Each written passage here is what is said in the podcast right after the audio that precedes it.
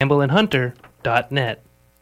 And the time is just a few seconds past 10 o'clock. This is Community Radio, WERU FM, 89.9 Blue Hill and 102.9 in Bangor. Stay tuned for Boat Talk.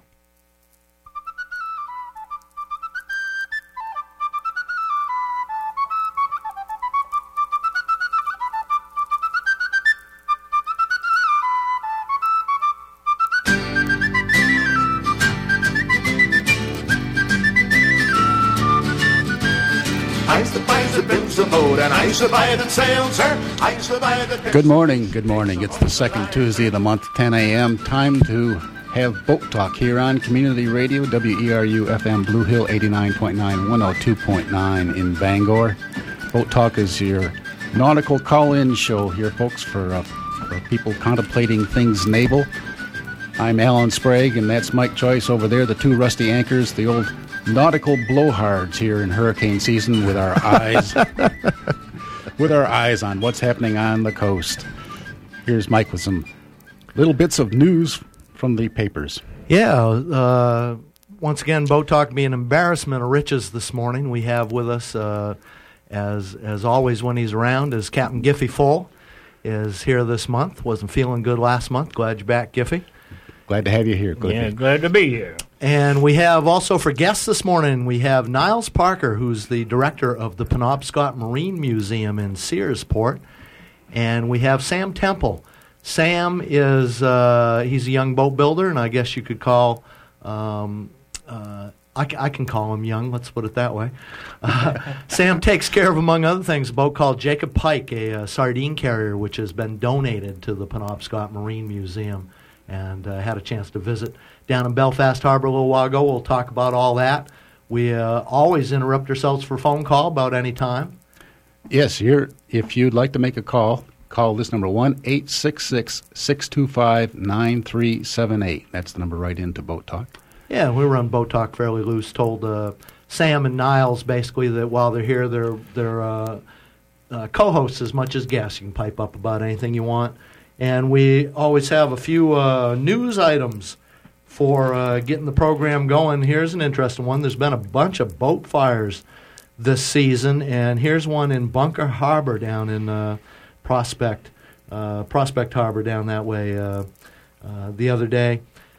A little fishing boat burned up on its mooring in the middle of the night, and it was thought that somebody saw some people in the water, and a search was made to see if you know somebody was in distress. And what it was was uh, not exactly that; it was a feud and two boys had swum out to this lobster boat and managed to set it on fire and swam away. They were they were seen uh, coming and or going.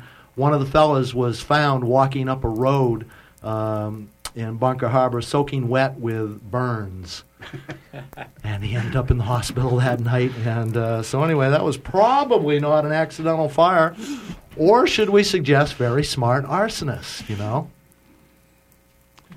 But the fishery, uh, we always like to say there are different rules for the fishery. You have your state of Maine regulations, and you have the real world that the fishermen live in. And like I say, uh, feuds are not unknown in the lobster fishery if that's what in fact is going on here. And uh, people get knots tied in the trap lines, they get cut off. Um, you know, uh, people get attacked physically. Uh, pets have been molested and killed, and you know, it gets silly sometimes but they're competing for a finite resource. There is also a move afoot right now to um, limit the entry to the lobster fishery, which is, is limited nowadays, but to uh, the idea nowadays being that the resource is um, you know more threatened all the time, and uh, times are getting harder. To do away with part-time lobster fishermen is a proposal that some people are thinking about right now. We talked last month on Boat Talk of a sign on a telephone pole down in uh, oh uh, not Steuben. Uh, I'll think of it in a minute. But anyway, uh, basically it said no part timers wanted in this harbor. Uh, you know, so-called fishermen with quotes on it. Uh, we don't we don't need or want you here. Is uh, how that was done. Anyway, it's it's uh, an interesting time to be a lobsterman. They're trying to uh, redo all the ropes right now and go from floating ropes to sinking ropes. The reason being uh, for protecting right whales who do get tangled in the gear. Now, a lot of lobstermen say that I've never seen a right whale. It can't be my problem. But in fact, three quarters of the right whales, and we're only talking three to four hundred of them, have evidence of uh, rope or rope actually on them. Uh, Maine tags have been found on these whales down in Florida. It does happen. The newest thing is to um, try to limit the speed limit of ships in whale areas, and this went through last year. Uh, NOAA, the National Oceanographic uh, Administra- uh, Atmospheric Administration, put some uh, measures up to the White House. Uh, Dick Cheney's crew apparently disappeared them into a drawer last year. This would have made a, a 34 mile wide buffer where you'd have to reduce speed if you were a big ship. Um, because the other problem with whales is ship strikes is a uh, large case of mortality too. The new regulations propose a 23 mile buffer where every ship over 65 feet would have to go 10 knots, which is about 11 miles an hour. That would cut the speed of some of them in half. And uh, you wonder who this might affect besides people bringing, uh, you know, containers, big ships into America. Well, how about ferry operators? They generally go more than 10 knots. They'll be restricted. Yeah. And uh, here's some irony. How about whale watchers? They go more than 10 knots too because they got to get out Yeah. to the whale grounds. Yeah. And, uh, you know, so perhaps they'll be, their There's- business will be impacted. There's a lot of luxury yachts now that are more than 65 feet, too. Oh, a and go- lot of them. A And go of more than 10 knots. A lot more. Yeah. And, uh, but it's it's a difficult thing to solve. It's not. Uh, there's always other entanglements. So to speak, Giffy's Yeah. making puns now. Yeah, he knows the ropes. Yeah, well, um, in a slightly related thing, uh, speed is speed, you know, and we all like to go fast. Uh, we delivered a boat up from Gloucester, Mass. the other day, and we uh, untied her in Gloucester Harbor and took off. Now, the fellow hadn't used his boat yet that summer, and we could not get the boat up to speed. So we turned around, went back to the mooring. I ended up in Gloucester Harbor, looking underneath the boat, and the propeller was all barnacled up and so it lost all its efficiency. And I, you know, had to scrape the barnacles off of that. Never get did get the boat going more than like five knots or so, and uh, I'm telling you that extra knot between five and six makes quite a difference when you're out there and you want to get home. So I can sympathize with the people that, like I say, uh, time is money. There's no doubt about it. But speed costs money. Speed And- costs and- money too. And speaking of speed, I'd I'd like to know a little bit more about the fatality that happened in Buzzards Bay recently and what caused that. I just read about that. A uh, fellow on a 30 foot sailboat, two guys on a 30 foot sailboat, run over by a 65 foot powerboat, I believe.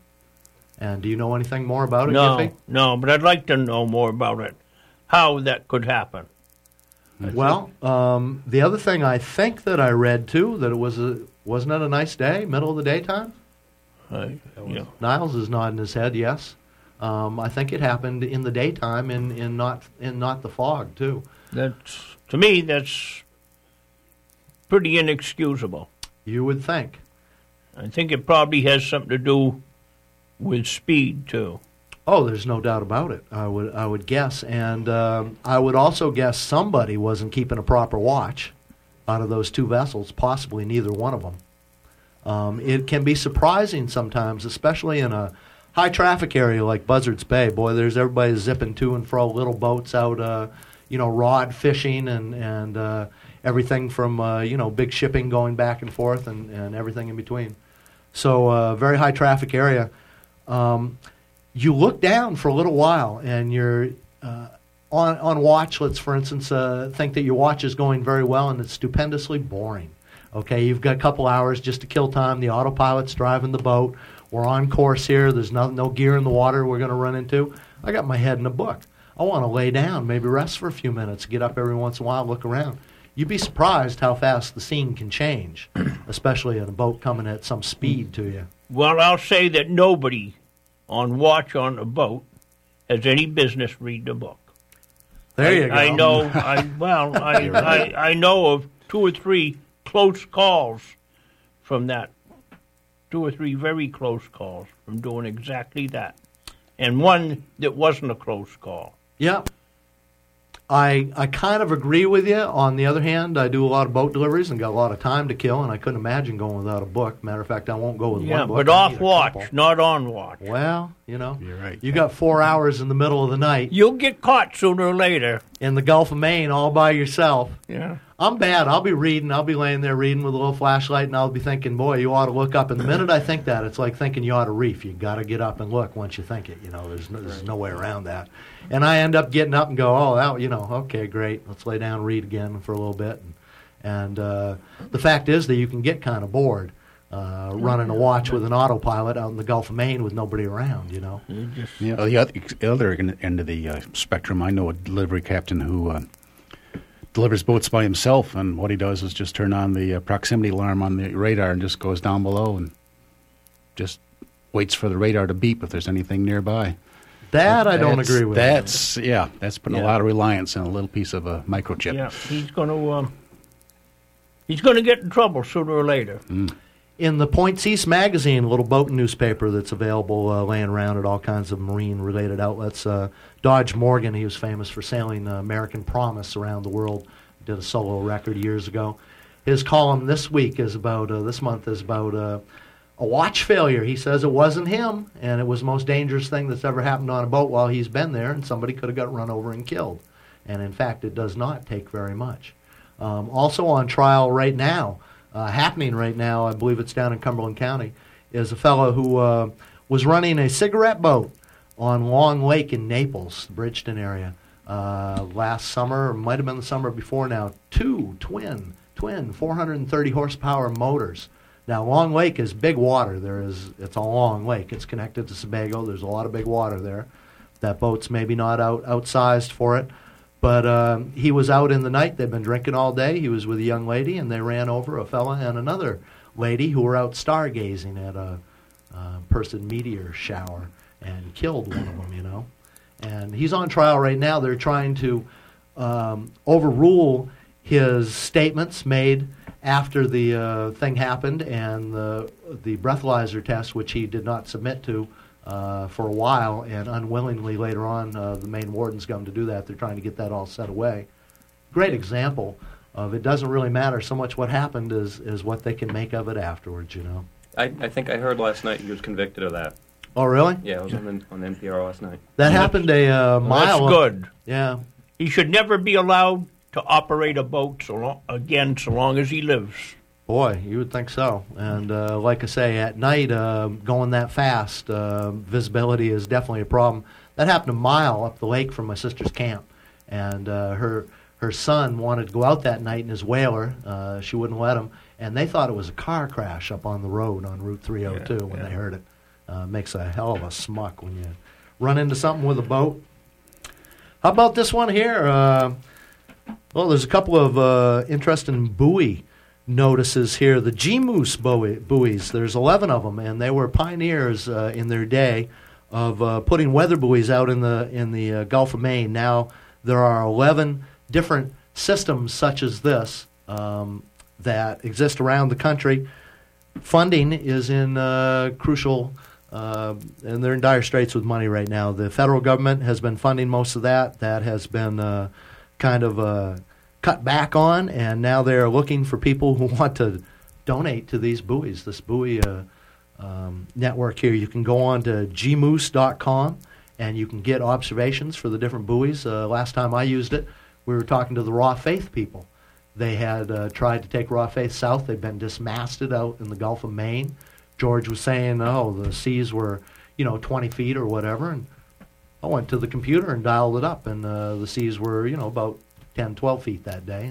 It's hard to judge seas anyway, but uh, there's something to go on there.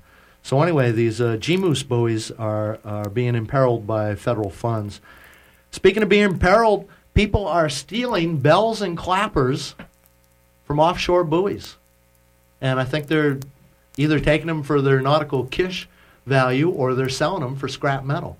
And uh, I think uh, as many as like a half a dozen buoys offshore, outer, outer Penobscot Bay, we're talking, have had pieces removed from them. And as a Coast Guard guy said on the TV, even when we get the buoy up on the deck of our boat, they're not that easy to take apart. So, you know, are people just jumping onto these buoys with, with uh, vice grips and a little WD 40 or a battery powered sawzall? How did they get there? Uh, how come they're smart enough to get there and jump on a buoy, but not smart enough to realize that that thing makes noise for a reason? It's an organized ring.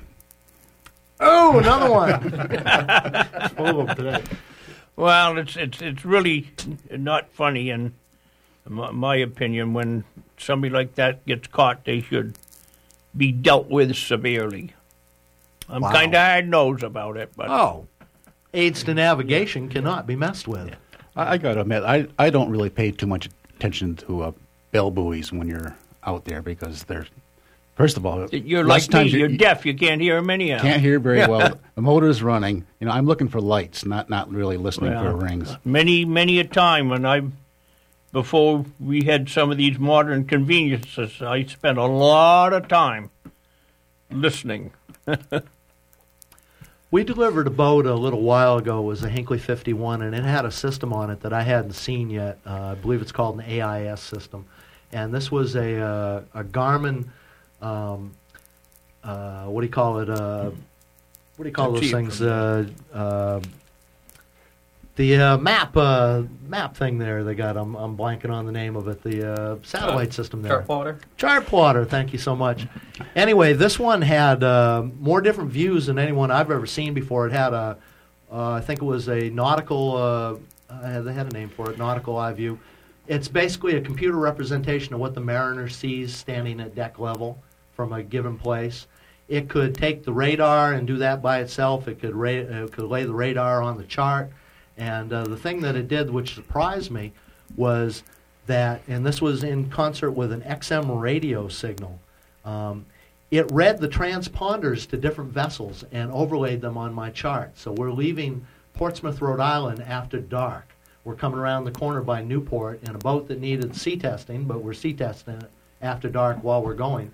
And this uh, chart plotter had so much information on it, it was confusing. And it would show you uh, large vessels and their, their heading, their bearing, and their speed. And uh, so there's vessels anchored in Newport, Rhode Island, that are showing up on my on my chart plotter thing there and taking up a lot of space on the screen. It's come in handy. Uh, my buddy was coming out of uh, well, he's going up Long Island Sound. He was coming by New London, Connecticut. He called a tug and a tow on the radio and says, "Look, I see you're uh, proceeding out of the harbor at such a speed, at such a course. I don't think we're going to have a problem." The guy goes, "Where are you? I can't see you." He says, "Well, you're on my, you've come up on this uh, transponder overlay." And the guy's going, "Really?" Wasn't even ten. He was ten miles away. You know. And it's reading the boat's names and everything now too. Oh yeah, the boat's name, the speed, the course. the Uh, you know, if they're on anchor, they're they're not they're not moving zero knots. And uh, so anyway, here's the thing though. We've got the the um we got the uh, difference between that amount of information, some of it just way too much information, and the bell that we're listening for that somebody stole the clapper. Now, what happens when the power goes off or or uh, you know the satellite thing's not working? We were discussing the other day. Do we still remember how to run a course with a stopwatch? A lot, it. lot of people don't.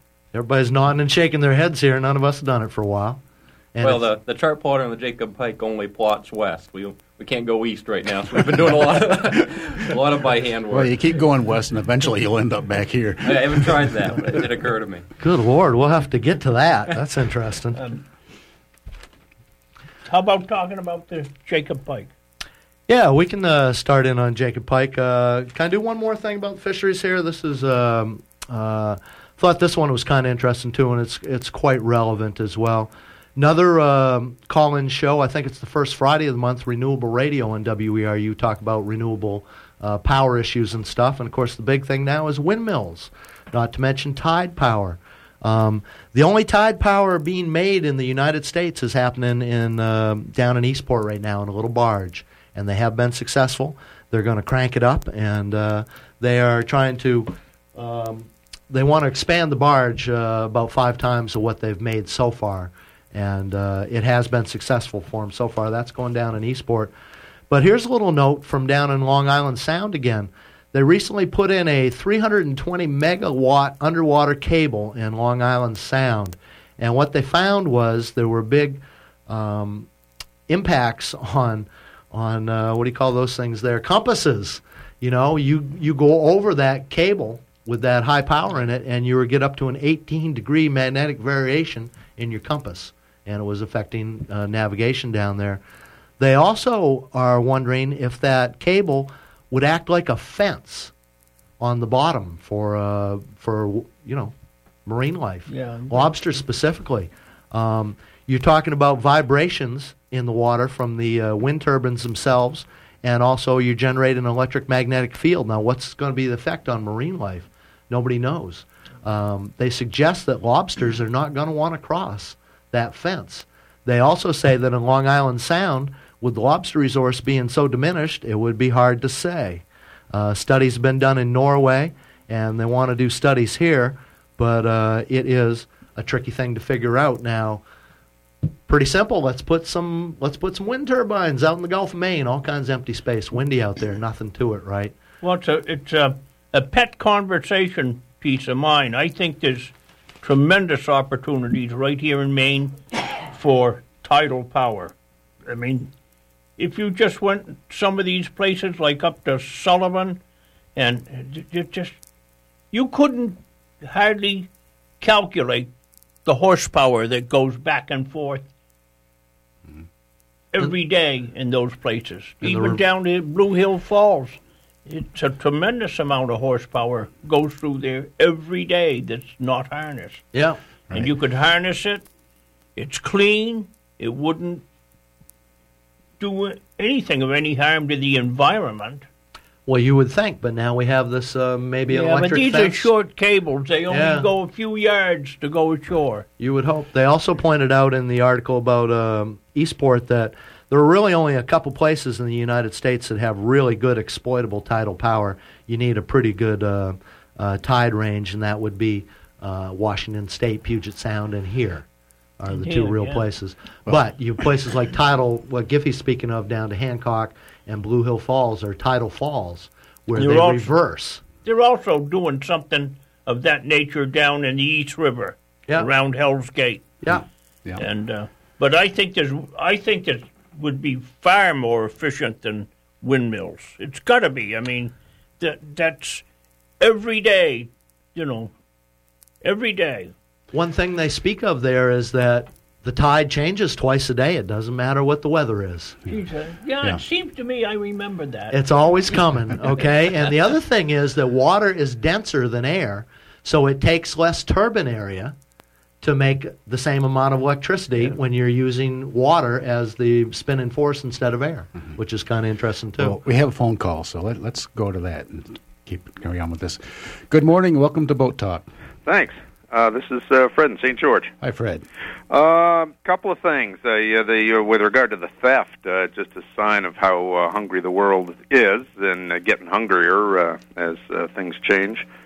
Um, I did a little dead reckoning lately uh, when the uh, when the uh, GPS froze. Uh, taking a boat in the fog just just a few miles, and uh, I was surprised uh, how well I did. And uh, by concentrating partly on the little signs like the lobster buoys, the current, the color of the water, you know, details as well as the compass and the clock.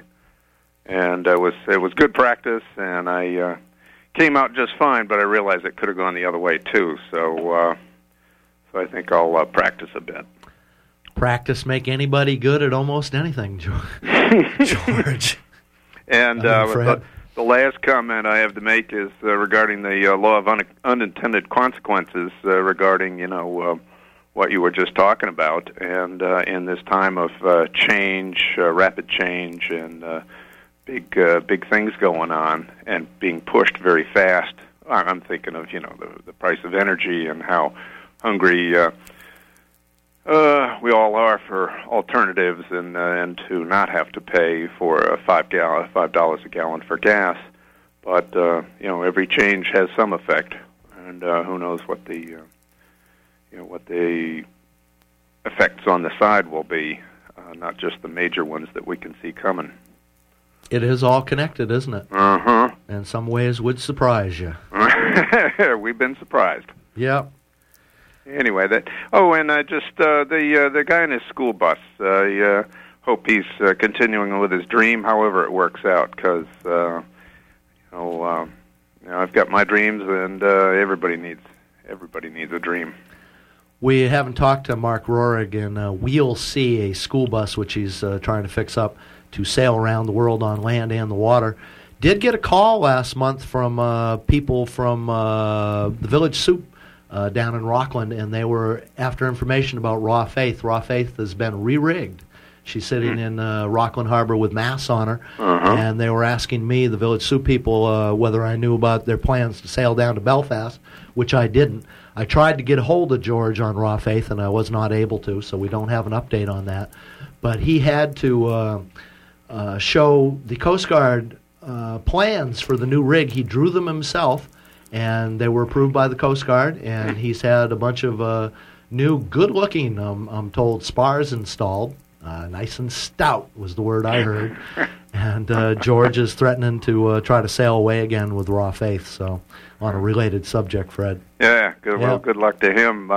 My uh, my thought for George is to upgrade uh, upgrade his faith, perhaps uh, from raw to uh, something uh, maybe a little more cooked.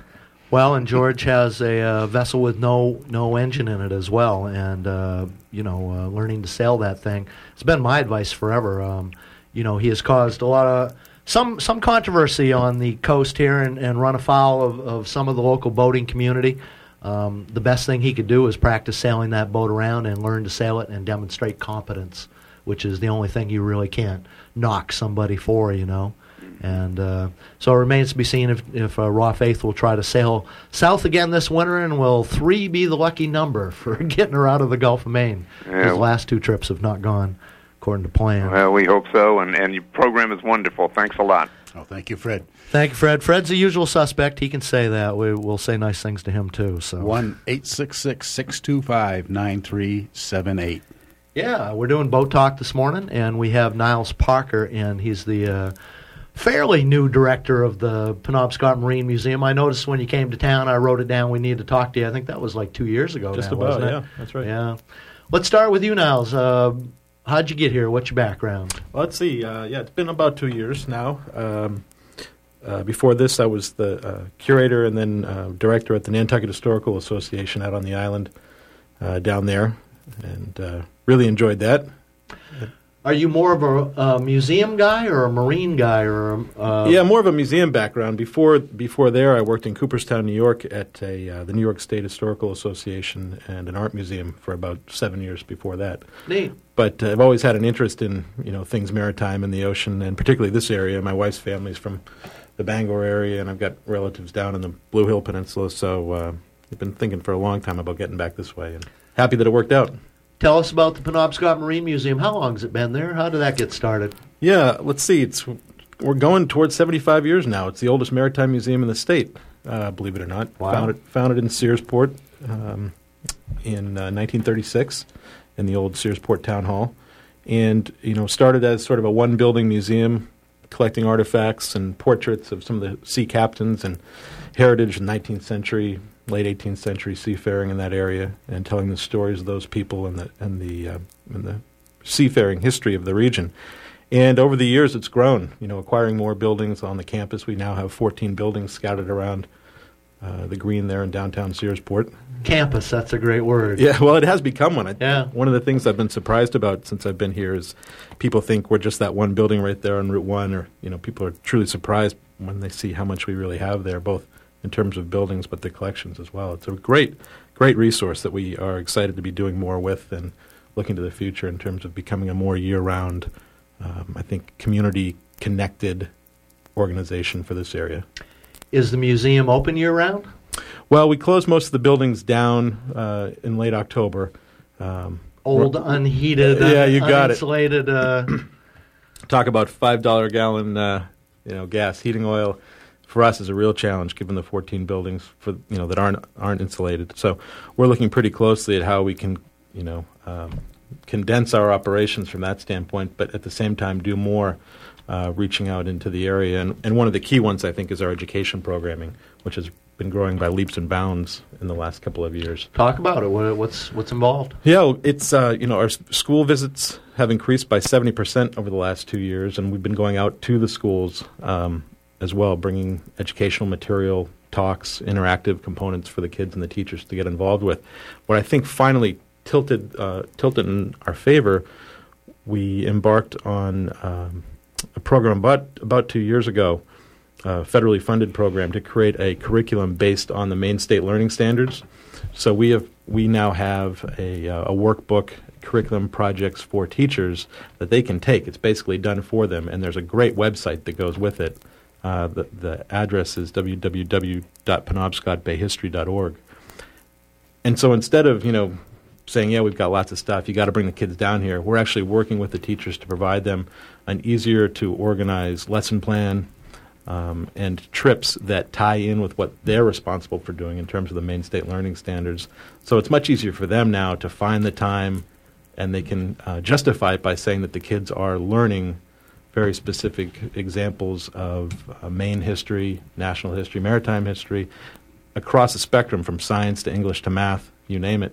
Um, and it, and it helps uh, achieve the, the, state learning results. So we're very pleased with it, and we think there's poten- huge potential for growth right. there. Um, Niles, I don't mean to interrupt you. We have a phone call, so Great. we ha- we'd like to break for those whenever they come in. So, oh no, they hung up. So, boy, uh, I, I, like the education uh, component there. You never know what'll stick in a kid's head, do you? Well, that's just it, and and you know, I, it's one of my pet peeves in terms of.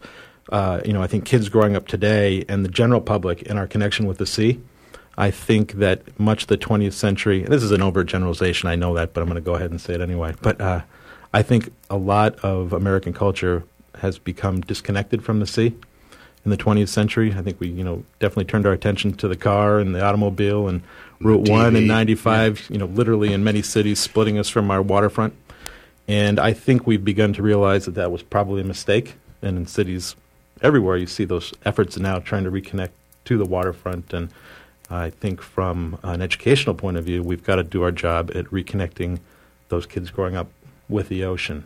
I think that's great. Yeah, I think. I think it's really, really important. Yeah, yeah. I mean, you see kids growing up whose ancestors were sea captains, you know, yeah. and live 100 yards away from the I see what's lost uh, every day. I see what's lost in our history and what the country has lost.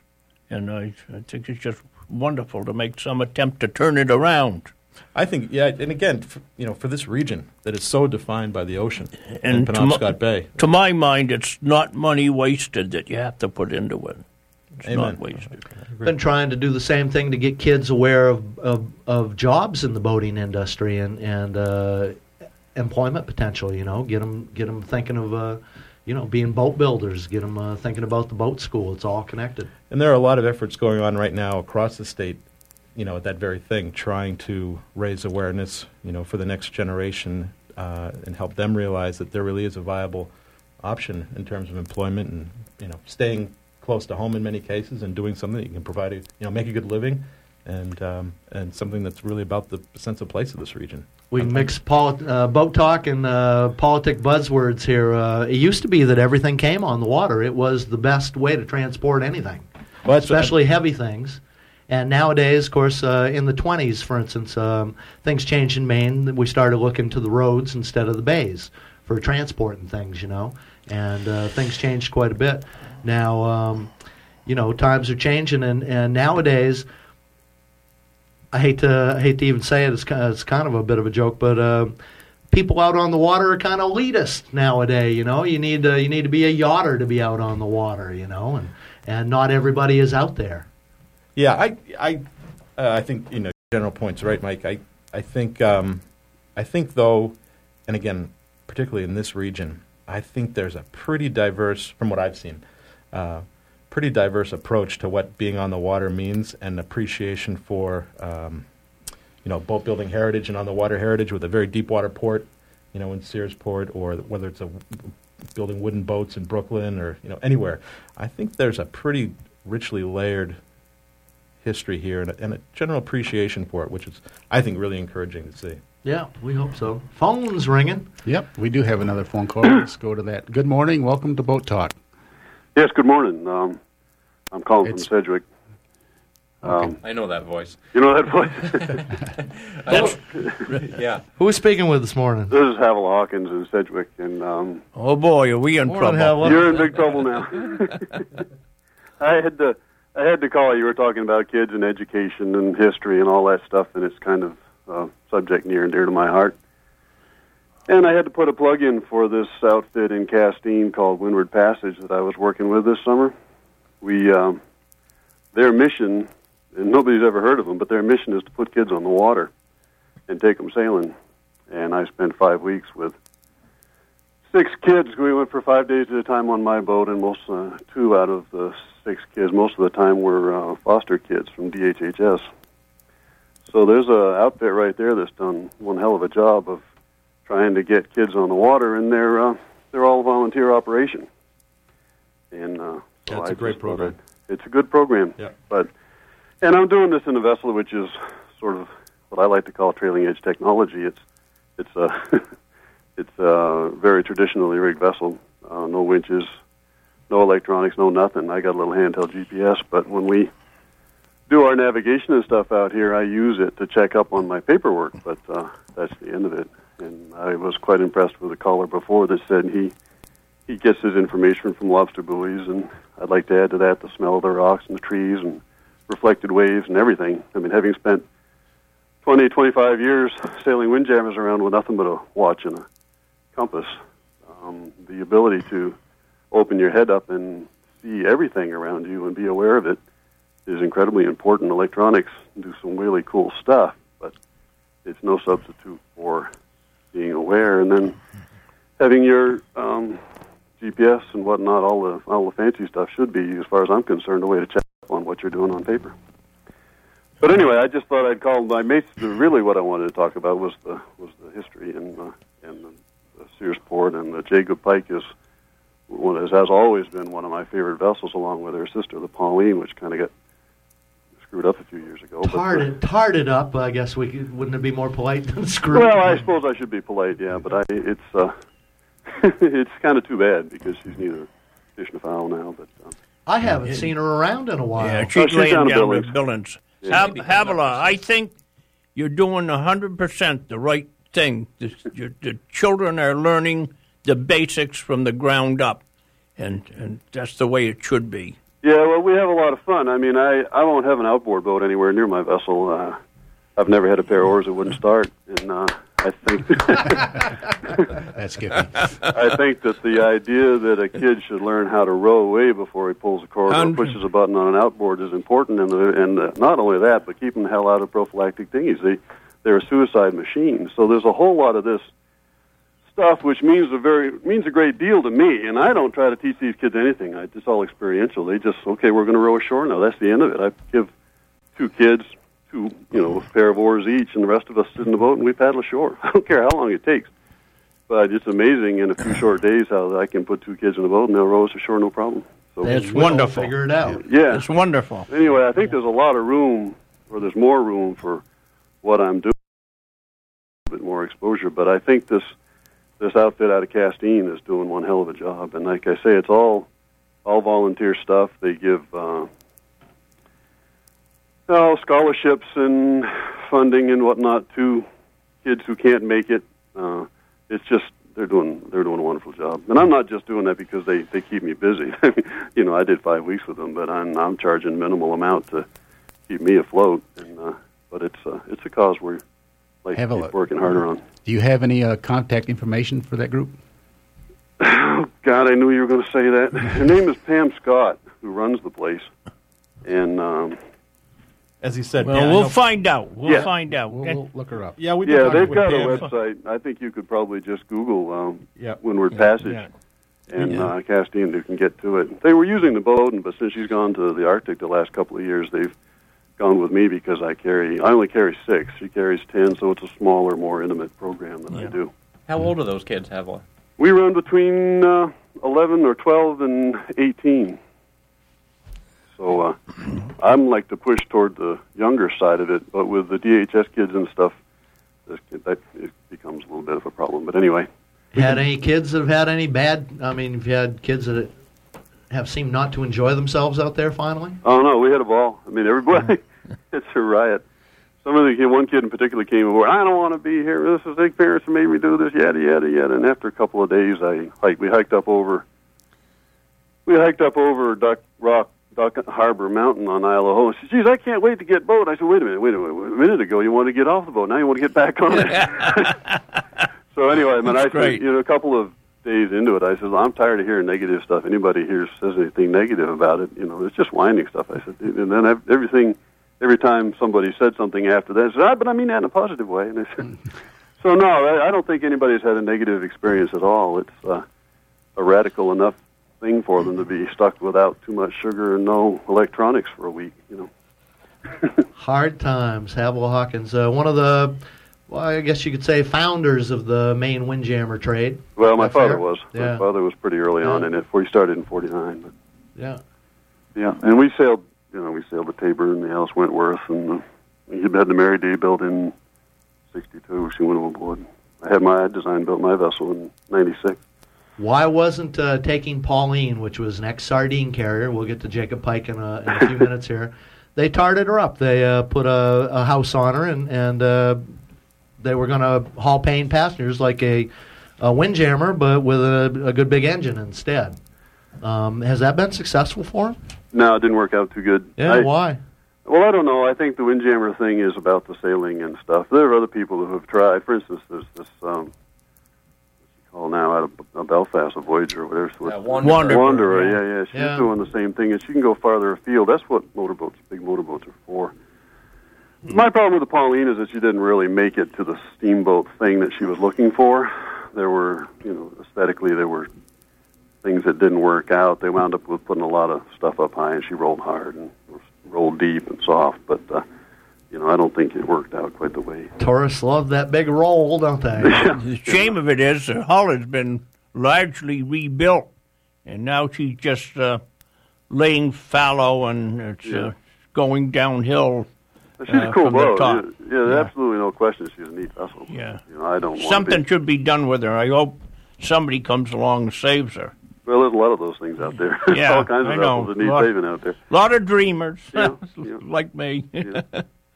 Yeah. Okay. Well, I, Yeah. I've used up enough of your time. I'll get to go. I Thank got, you. I got a boat to work on. I got to get out of here. But uh, I appreciate your show. I enjoy it.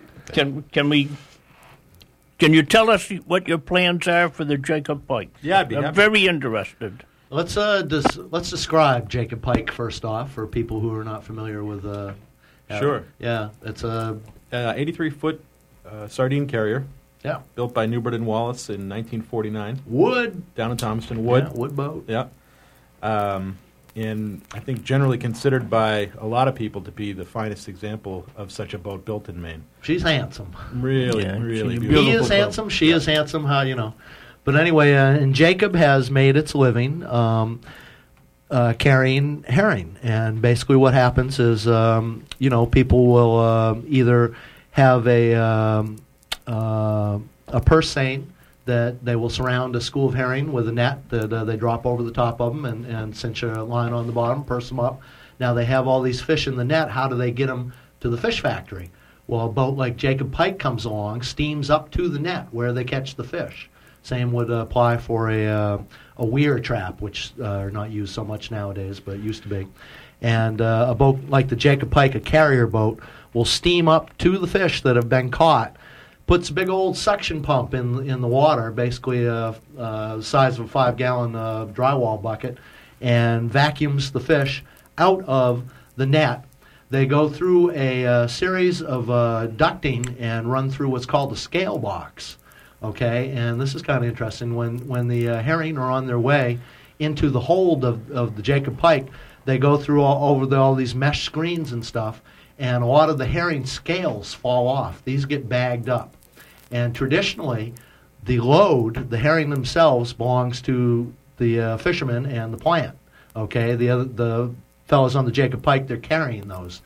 Um, traditionally, I used to go around with Edward M. Sometimes um, they get the scales as kind of a bonus. These scales are very valuable.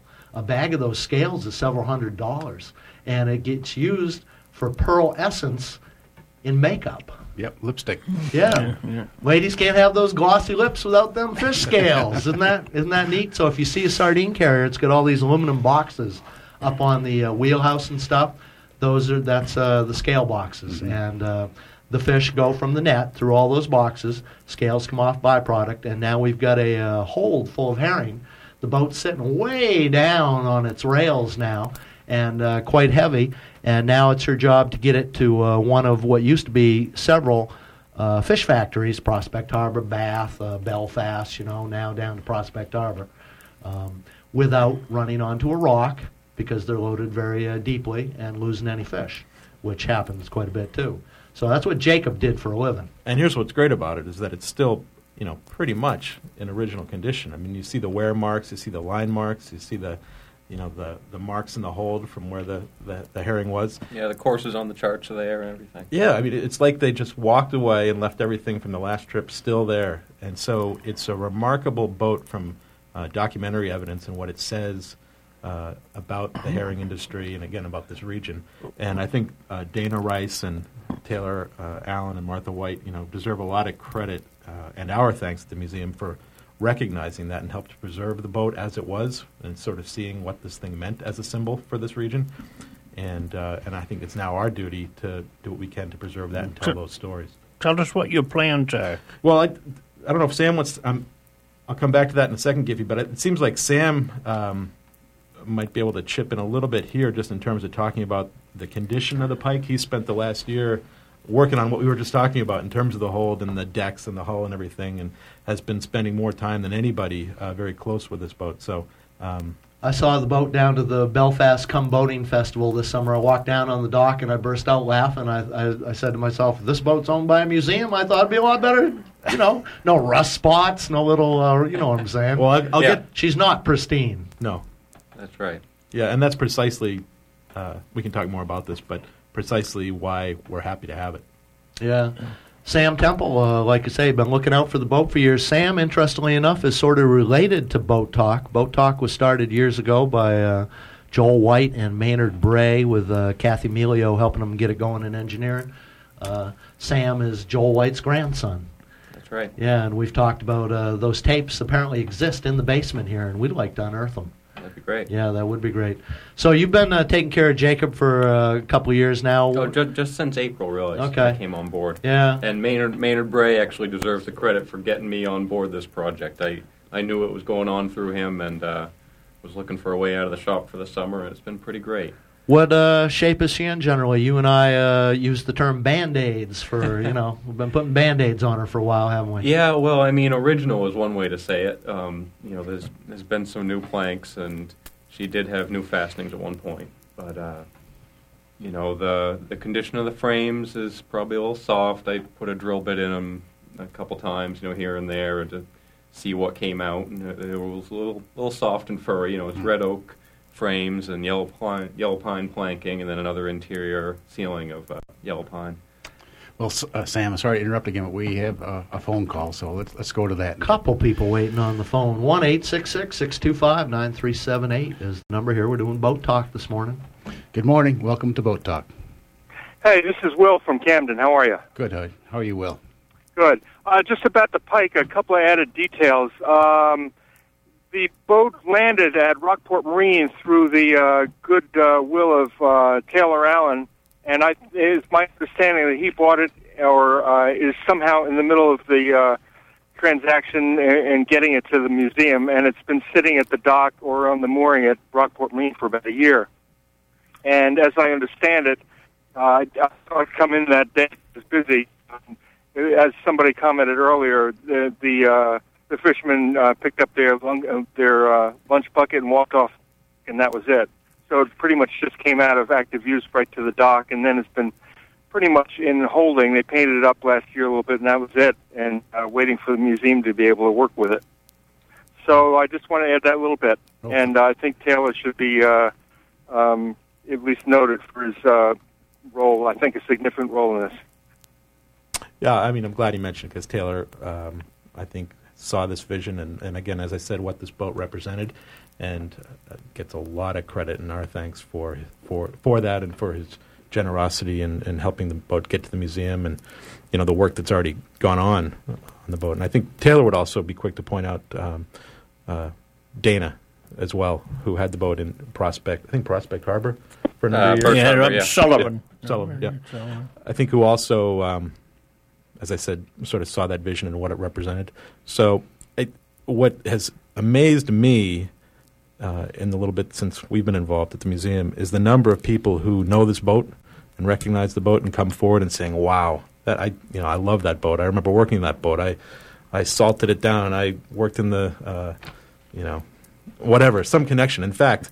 Uh, at that Belfast event, Mike, that you were mentioning, Yeah, the old fellow there. 91 year old gentleman yeah. from Rockland comes up uh, named Lawrence Lord, who was the engineer when it was launched in 1949, Wow. with fantastic stories to And tell. his brother was the captain, and they spent like what twenty years or so exactly. running around on her. Another guy named Dan Holmes has come forward who worked on her, I think, for about that same length of time.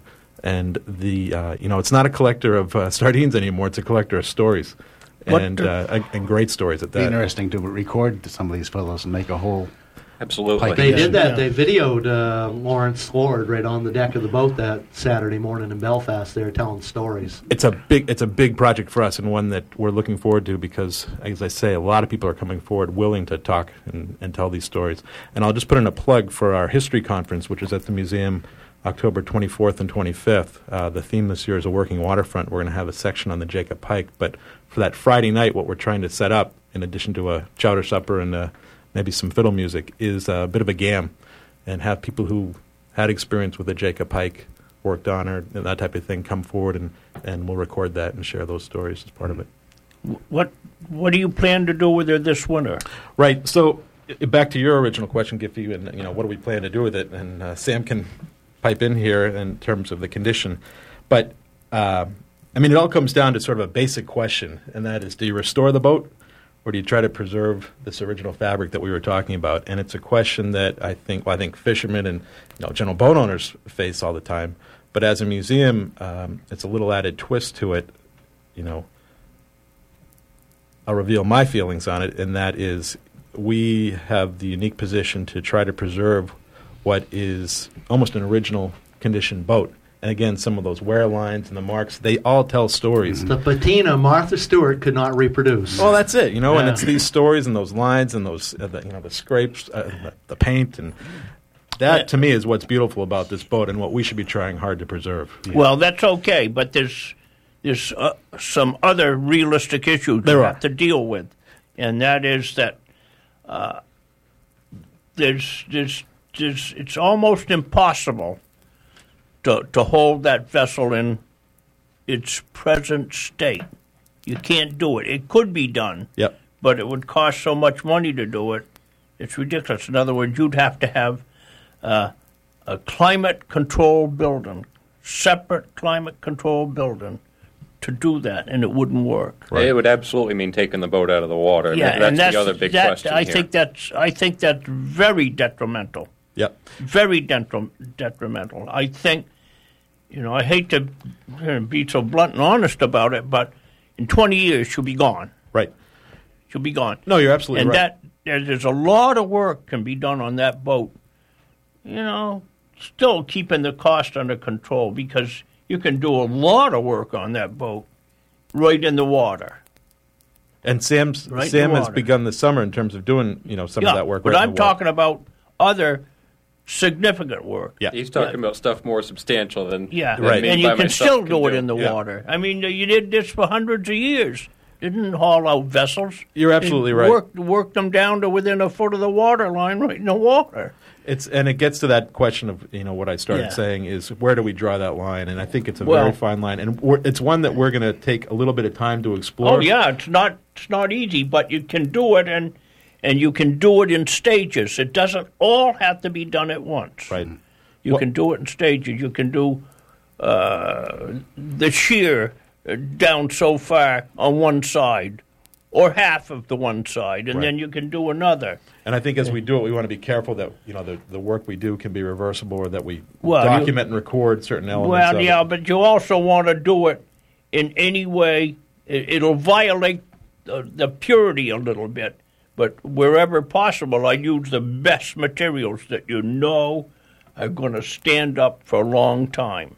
and That- it's got to shed water like a duck, or it's going to Yeah, die a rotten yeah, death. Absolutely. Yeah. There's an article in the most recent wooden boat on uh, the vessel Rowan, another Newbert and Wallace Yeah, yeah. boat from a, a year previous, In that article uh, gives details on a lot of the same sort of issues that we're dealing with, and a lot of they made some changes Yeah. in the reconstruction that I feel like we're good. What are you going to do with her for the winter? I think that's this winter.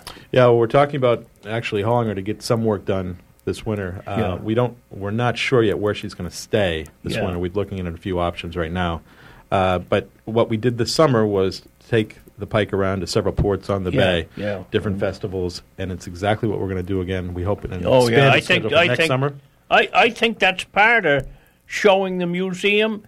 Uh, people will be more interested. They'll be more willing to donate to it. You can do more programs with it than than some, uh, you know, display item. Right. You know.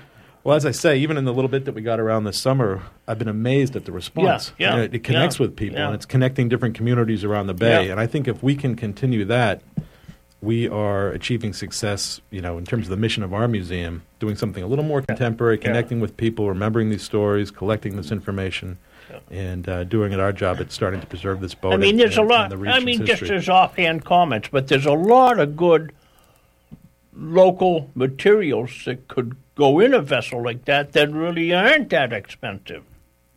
I mean, just several different materials that you scratch your head that you can dig up around here. That I've seen beautiful trees destroyed that would have made beautiful Right. boat building lumber. Uh, and you're getting at the other reality of the situation, in that we're, a, you know, a nonprofit organization with very little funds, and Yeah. this is a project that came upon us pretty quickly and wasn't one that wasn't funded. So we've we're hustling out there trying to, you know, raise some money and see what we can do to to do exactly what you're saying. Well, I, Large boat asset is a series of uh, what You- do you call them oxymorons, I guess. You can blame me because I was the seed that started this.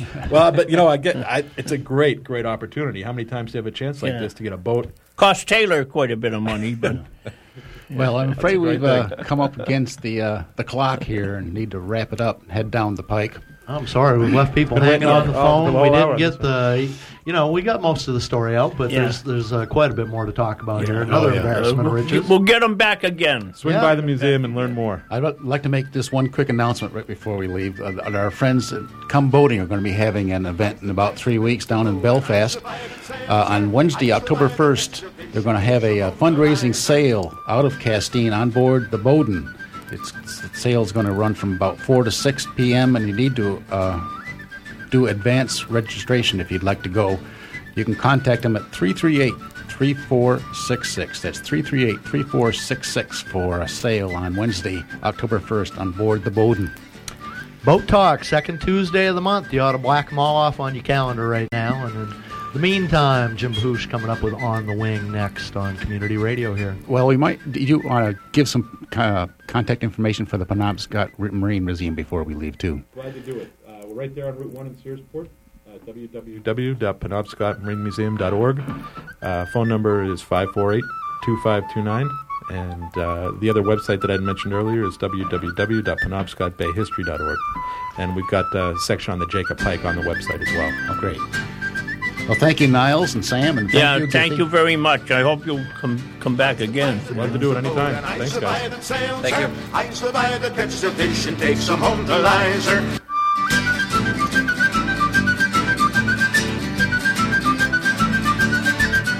Boat Talk is made possible in part by the Red Fern Boat Company of Han-